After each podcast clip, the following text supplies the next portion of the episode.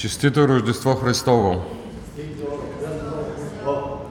За мен е невероятна радост да проповядвам Рождество Христово, защото имаше шанс да остана в Англия и да не мога да се върна. Но благодарим на Господа, че така направи, че вече мога да съм с вас. Благодаря ви на молитвите. Нека да празнуваме този светъл празник, Рождество. И искам да започна с един въпрос. Ти добре ли си? И ще ви кажа защо.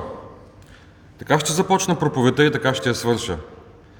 Защото от отговора на този въпрос зависи вашето бъдеще и бъдещето на хората около вас. Това беше възклицанието на един мой приятел, който го взех да работи при мен в Англия.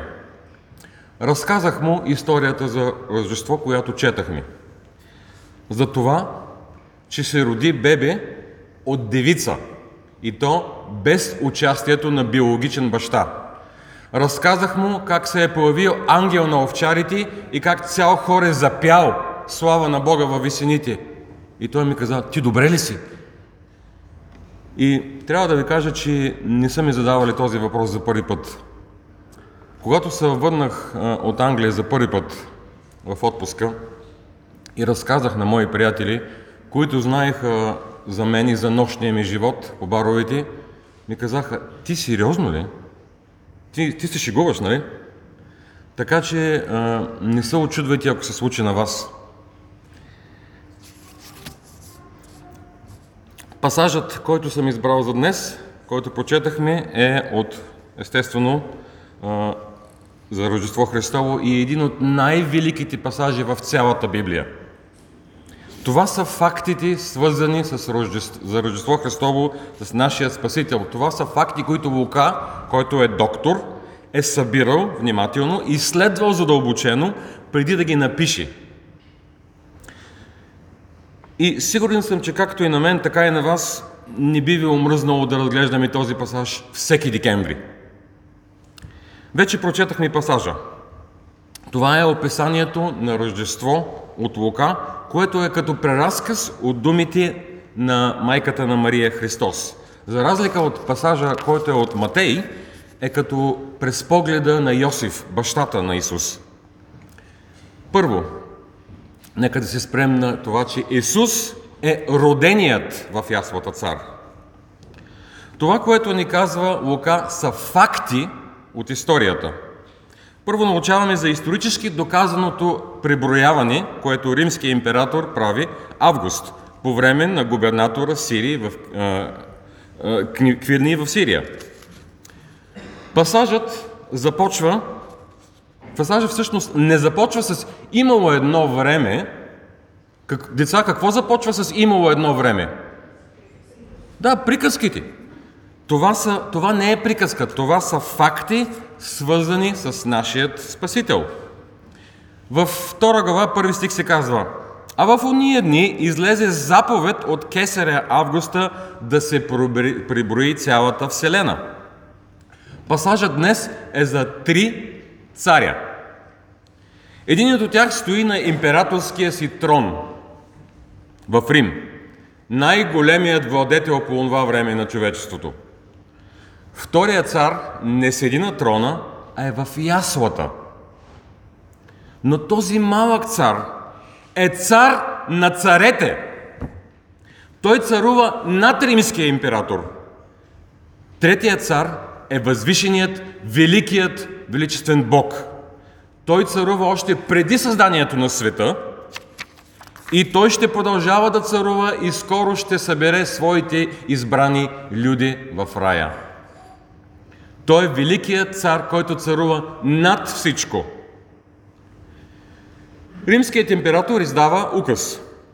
Всички трябва да отидат в родните си места, да бъдат преброени и така да могат да бъдат обложени с данъци от Римската империя.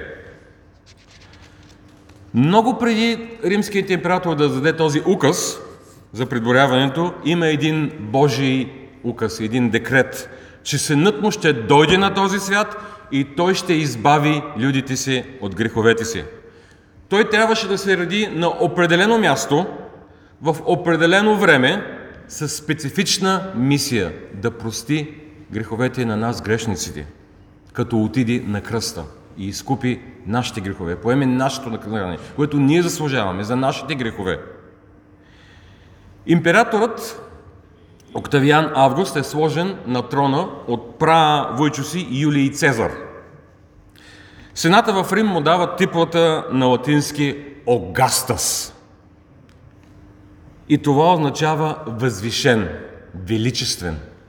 Можете ли да си представите ужаса на евреите по това време? Да знаят, че новият император ще се казва възвишен. Защото те, както и ние, вярващите християни, знаем, че възвишен е само истинският Бог. И никой друг не може да се нарича възвишен. Истинският възвишение беше в яслите, в обора. Защото за него нямаше място в гостилницата. Когато Август застава на трона, в знак на признание на божествеността на прачето си, му построява храм. Представете ли си каква глупава грешка? Единственият, който беше възвишен и величествен, беше родения в ясните в Витлеем. Второ, Исус е унизеният цар. За да се подчини на императорския указ, Йосиф отива в Назарет, във Витлеем, градът на Давид. Спомнете си от родословието на Христос, че Йосиф произхождаше от рода на Давид. Римските закони по това време не са изисквали мъжа да вземе съпругата си с него. Можем само да спекулираме защо Йосиф е решил да вземе на такова дълго пътуване, поне три дена от Витлеем до Назарет, да вземе бременната си жена. Една от причините е, че като добър съпруг, той е бил загрижен за жена си, защото е знаел, че времето наближава, е искал да бъде с нея по време на раждането. И знаете ли, аз като загрижен съпруг в Англия разрешава да присъстваш на, на раждането. Бях два пъти по време на раждането на жена ми и трябва да ви кажа, че колкото и да се опитах да й помагам, направо се възхищавам от жените като ражда, защото аз вместо да помагам два пъти щех да колабирам по време на раждането.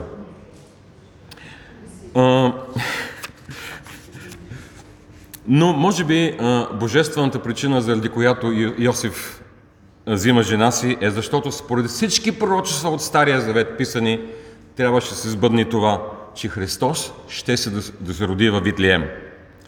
Пророкът Михей е написал много преди Христос да се роди: а ти, Витлеем, Ефратов, макар е да си малък, за да бъдеш между юдовите градове, от тебе ще излезе за мене един, който ще бъде владетел в Израиля, чието произход е от начало, от вечността.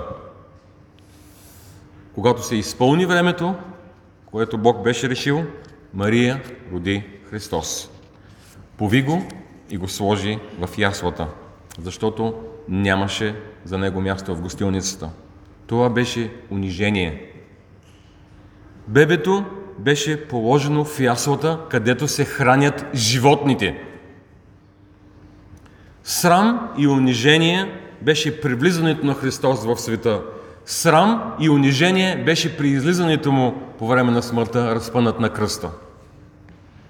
Трето, Исус е прославеният цар. В момента на унижението в яслата Бог решава да не остави нещата така и да превърне унизението в прославяне. Но това не стана в обора, това стана в покрайнините на града. Бог го разкри първо на обикновените овчари, които спяха в груби условия на полето и се редуваха нощ през нощта да пазят стража, да пазят овцете от крадци и от хищници. През нощта е тихо. Както се пее в песента «Тиха нощ». Ангел от Господа се появи на тези, които бяха будни през нощта. И ангел от Господа застана пред тях, и Господната слава ги осия, и те нямаха, и те се оплашиха много. И предполагам, че някои от вас, както мен, обичат да четат между редовете и да си представят какво точно се е случило, как е било. В тихата нощ.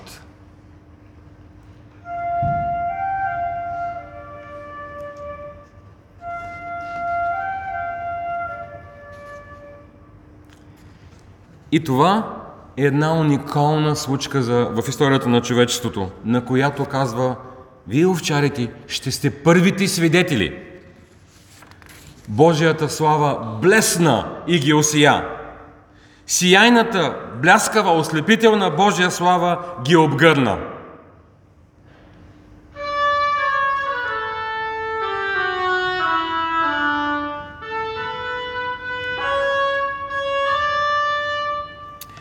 Но ангелът им рече: не бойте се, защото ето, благословявам ви голяма радост, която ще бъде за всичките люди. Със сигурност тези, които спяха и не бяха на стража, са се събудили от светлината и от шума. Лука ни казва, че те не просто са се поизплашили. Не е както като ние бяхме деца и се скривахме за тъгъла и казахме па! И се плашихме един друг. Да видите цял хор от Божии ангели е много по-страшно. Кой не би се изплашил в такава ситуация? В Стария Завет е описано, че когато хората са виждали ангел, са падали на колене. Не бойте се, успокоява ги ангелът. Самият Христос, спомнете се, когато възкръсна и се появяваше, трябваше да успокоява учениците, защото когато Бог е в присъствието, не може грешник да не се страхува. Защото в единайсети стих се казва: днес се роди в Давидовия град Спасител, който е Христос Господ. Нека сега да се запитаме, така както после ще се замислим за размишленията на Мария, какво ли са си мислили овчарите? Какво ли им е минало през главата? Родил се Спасител и ние, овчарите, сме първите, които да го чуем, че ние сме най-ниското съсловие на обществото.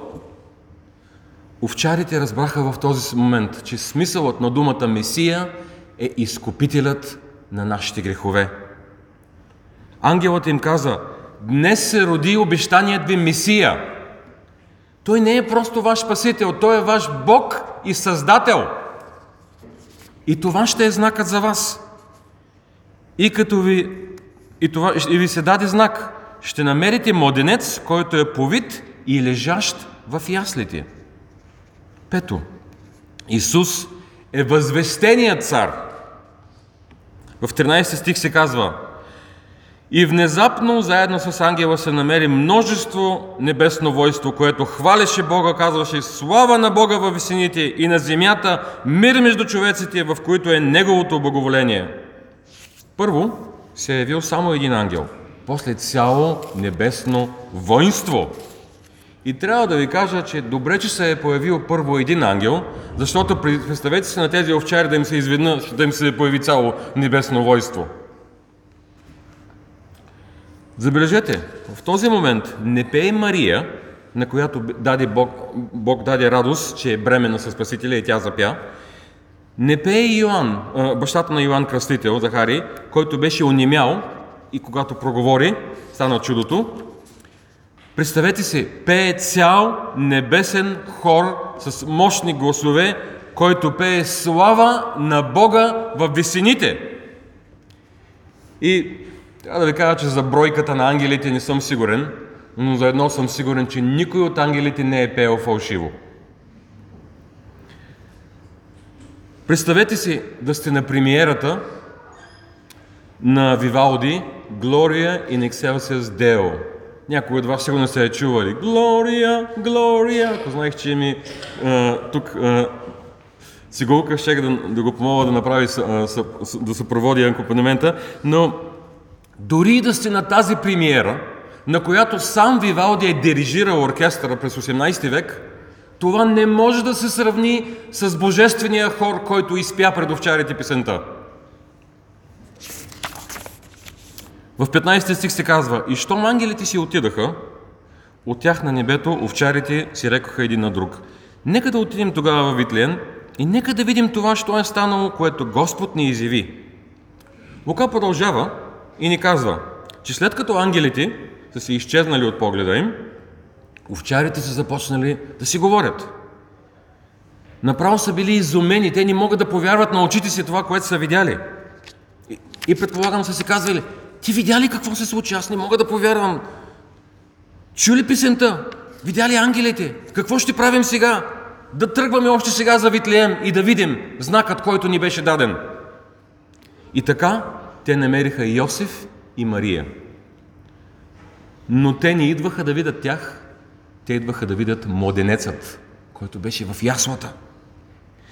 Веднъж, като го видяха, мислите ли, че можеха да мокнат и да не продължават да разказват това, което им се е случило до края на живота си? Замислете се за момент. За секунда само се затворете очите и представете си, че всичките сме овчари. И изведнъж запява този небесен хор. Ще можете ли да мълчите до края на живота си? Или ще разказвате, докато сте живи?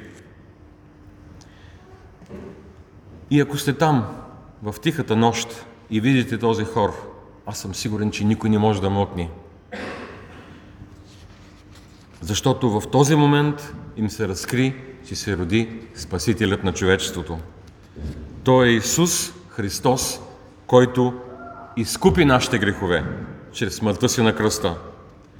Всичко, което трябва да направим ние, е да поискаме прошка за греховете си. И един ден, вместо да получим наказание, което заслужаваме за греховете си, всички, един, всички, всеки един от нас, можем да бъдем със Спасителя си в Неговият рай. Там вече никога няма да има войни, убийства, пандемии, там няма да носим маски, там няма да има гладни деца в Африка, на които им се борят ребрата. Там няма да има гейски извращения и няма да има постоянно нови и нови извращения, като ЛГБТ и започват да добавят букви сега Q A N, плюс е, и така нататък. И като свърши азбуката, не знам какво ще правят. Там ще има мир и любов. Няма да има гонение на християните. Няма да има корумпирани евродепутати, които да ви кажат: от до година приемаме нов закон и е политически некоректно да казвате честито Рождество Христово, защото другите хора, са, които не са вярващи, са обидени и трябва да бъдете толерантни с това. И ще казвате само весели празници. Там няма да има такова нещо. И като доказателство, че ангела говореше правдоподобни истини, се появи цял хор зад него. Та, ако вие сте там, ще можете ли да мълчите? Така че, призивът ми днес на това Рождество е: не мълчете, а на всички разкажете. Защо? Защото макар и да не сме пряки свидетели, ние сме косвени свидетели, защото имаме Божието Слово, което никой, никога, никъде по света досега не е успял да обори. Колкото и атеисти да са се пробвали, винаги са се проваляли, някои от тях са ставали християни даже, в стремежа си да оборят християнството. Овчарите не мълчаха и продължаваха, може би на всяко Рождество, да говорят за тази случка. Че как да мълчат при тази гледка? Всички, които ги слушаха и когато разказваха, бяха също толкова очудени, се казва в осемнайсети стих. И всички, като чуха, се зачудиха за това, което овчарите им казаха. Въпросът ми отново е: вие мълчите ли? Защото имате прекрасната възможност днес да излезнете от тук и да разкажете на хората за това чудо, което се случи, за Спасителят, който се роди. Знаете ли, ако мълчите, вашите невярващи роднини, близки, съседи, колеги ще отидат в ада. Защото вие не сте им казали. И ако има някой тук, който все още няма Христос роден в сърцето си, сега е момента да поискате прошка за греховете си. Сега е момента да го, да го поканите в сърцето си и да му кажете: Господи, аз съм окаян грешник, прости ми греховете. Благодаря, че си дошъл, си оставил трона и си дошъл и си принизил като мен, като човек, който да страда, да чувства това, което аз чувствам, и не си си провалил, при все, че аз се провалям всеки ден. И последно, нека да се спрем на размишленията на Мария върху това, че сина ѝ беше роденият цар, унизеният цар, прославеният цар, възвестеният цар. деветнайсети стих се казва: а Мария помнише всички тези думи и размишляваше за тях в сърцето си. Вероятно ви накарах да се замислите какво са си мислили овчарите. Колко ли дълго е продължило тяхното вълнение от тази гледка на небесния хор? Колко голяма е била посветеността им, с която са разказвали до края на живота си? Колко огромна е била радостта им да видят те, обикновените овчари, такава гледка, което със сигурност е довело до тяхното повярване. Защото няма как да кажеш, да видиш небесен хор и да кажеш: аз съм атеист. Може би всяка година около Рождество са разказвали тази история отново и отново и отново. Но за Мария всичко беше твърде различно. Тя помнише всичко, което ѝ се беше случило. В един от преводите се казваше, че тя беше скътала тези думи в сърцето си и размишляваше постоянно върху тях. По еврейски обичай тя трябваше да заведе детето на осмия ден да бъде обрязано. Тя размишляваше. Осем дена след като го е люлеяла в люлката, преди обрязването, тя размишляваше. Спомнете си, че Исус, когато е бил на дванайсет години, както някои от нашите деца са, са го намерили в храма и е удивил с мъдростта си всичките тогавашни богослови. Мария размишляваше и върху това, как дванайсет годишно дете може да удиви с мъдростта си всичките богослови, с докторантурите. В най-трудното време за една майка да види сина си екзекутиран на кръста, тя продължаваше да размишлява. Тя продължаваше да размишлява и до неделя сутринта, когато той възкръсна и излезне от гроба. Не в срам и унижение, а в слава, триумфално превъзвишен. Овчарите си тръгнаха от полето, прославяйки Бога заради всичко, което им беше открито. В двайсети стих се казва: и овчарите се върнаха, славещи, хвалещи Бога за всичко, що бяха чули и видели, според както им беше казано. Това трябва да правим и ние, вярващите. Да славим Бога. Не само днес в неделя, не само на Рождество, а по време на работата, по начина, по който шофираме кола, по начина, по който се храним, по начина, по който говорим с всички.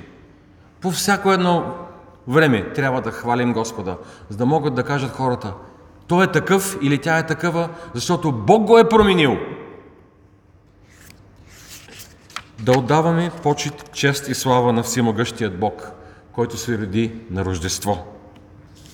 Най-големият подарък по телхата не е някакъв скъп подарък, а бебето, което се роди. Бебето, което беше подарък, който беше скъпоценен, безценен подарък, който изкупи нашите грехове. И знаете ли, когато се молихме сутринта с Гари, Гари каза нещо толкова ценно в молитвата: без това бебе светът няма надежда. Защото представете си в каква трудна ситуация живеем. Вече втора година до гушене дождове става пандемия. И сега и зелени сертификати трябват. Но знаете ли, ще дойде един ден, в който ние нямаме да имаме нужда от сертификат. Ще имаме нужда от Христос и от Неговия сертификат, за да влезнем не в мола, а в рая. Така че нека да се молим на това Рождество Христос да ни даде Неговия божествен сертификат. Нека заедно с ангелите да пеем слава във вишних. Защото ако някой не пее на Рождество, а зададе въпроса, който моят работник ми зададе в Англия: ти добре ли си? Определено не е добре. Така че нека да се молим както и за него, така и за всички, които сте ви, са ви задавали подобен въпрос. Ти добре ли си? Защото само агнето е достойно за хвала. Божият агнец, Исус Христос, Той е достоен да приеме с Божията слава. Нека да се молим. Господи, благодарим Ти отново и отново и отново, че днес на Рождество можем да бъдем събрани, да пеем, да имаме гости, да имаме нови хора, които да чуят за това величествено явление, което се случи, че Ти остави небесния си трон и дойде от рая си, дойде и се принизи и стана един от нас. Господи, каква е тази любов? Ние не я разбираме. Как може невинният да страда, за да може ние, виновните, да получим награда? Господи, никой от нас не би дал сина си да умре за изкупление на някой друг. Дори и да го направим, той не би изкупил греховете на никой. Но Ти го направи. Ти беше единствения, който живя без грях и стана перфектната саможертва. Това, което евреите жертваха в храма, всички тези животни, които колеха, които пожертваха, бяха символ на Твоята жертва, която Ти направи. И Господи, ние Ти благодарим, че на това Рождество можем да бъдем заедно, можем да имаме гости, може да имаме гости от други църкви. И един ден всички ще бъдем заедно. И вече няма да има разделение. Всички ще пеем заедно. Всички ще Те хвалим заедно. О, Господи, колко е прекрасен този подарък. Помогни ни да го приемем от все сърце. Амин.